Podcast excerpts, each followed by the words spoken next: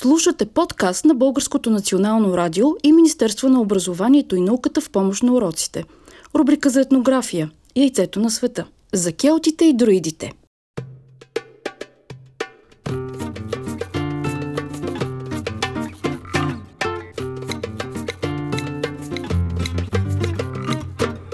Яйцето на света. Здравейте, малки приятели! Някога, много отдавна, в Европа живеели келтските племена, едни от най-древните жители на континента. В този епизод на Яйцето на света избрах да ви разкажа за древния народ и за неговите жреци. Те били най-почитани сред келтите и притежавали свръхестествени познания за природата и удивителни способности. Какви, ще разберете след малко.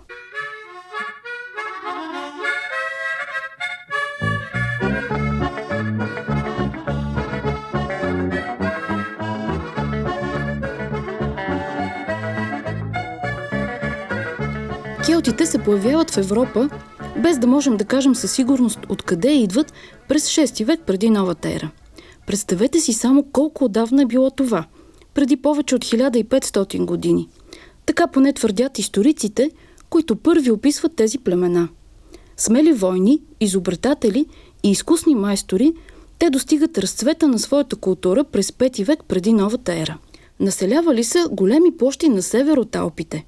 Завладявали територии и в Южна Европа и на британските острови. Римляните ги наричали гали, а гърците – келти. Римската империя водила дълги и неуспешни войни с тях, докато не се появил един пълководец, чието име може би ви е познато. Той се казва Гай Юлий Цезар. Цезар успял да подчини Галия, обширна област населена с келти, която съществувала на мястото на днешна Франция, Белгия и част от Швейцария.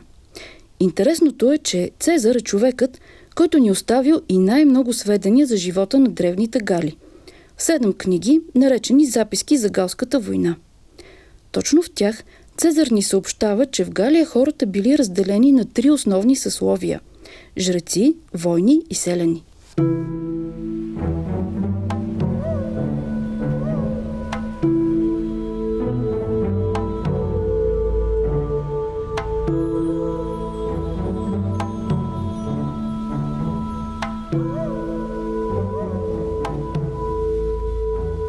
Най-интересни сред тях, разбира се, са жреците, които се разделили на три степени – бардове, прорицатели и друиди.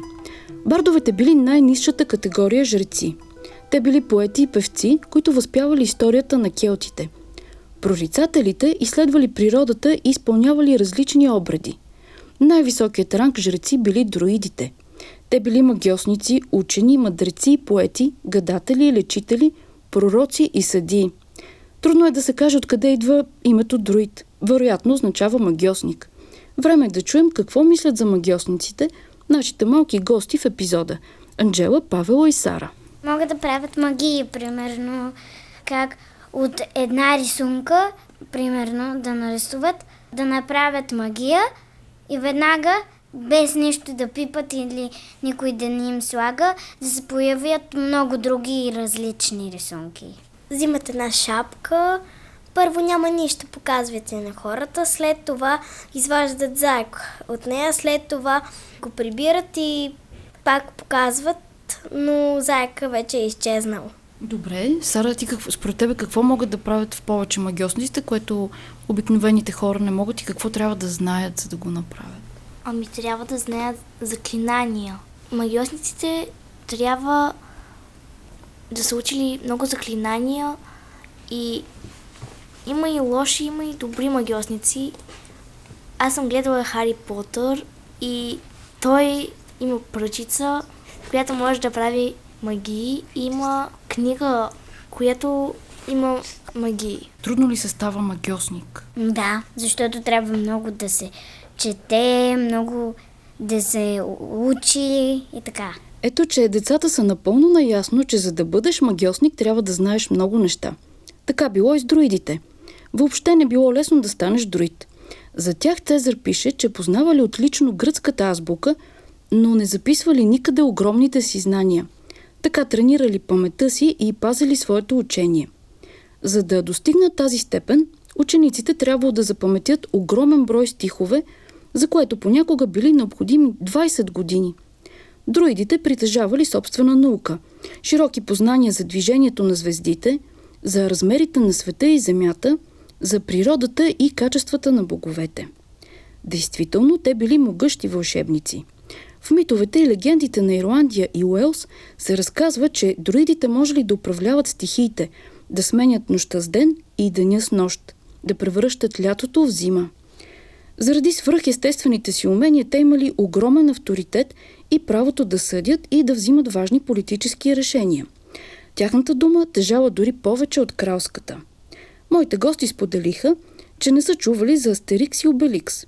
Те също са гали и са главните герои в един много обичан френски комикс и анимационен филм. Той се казва Приключенията на Астерикс.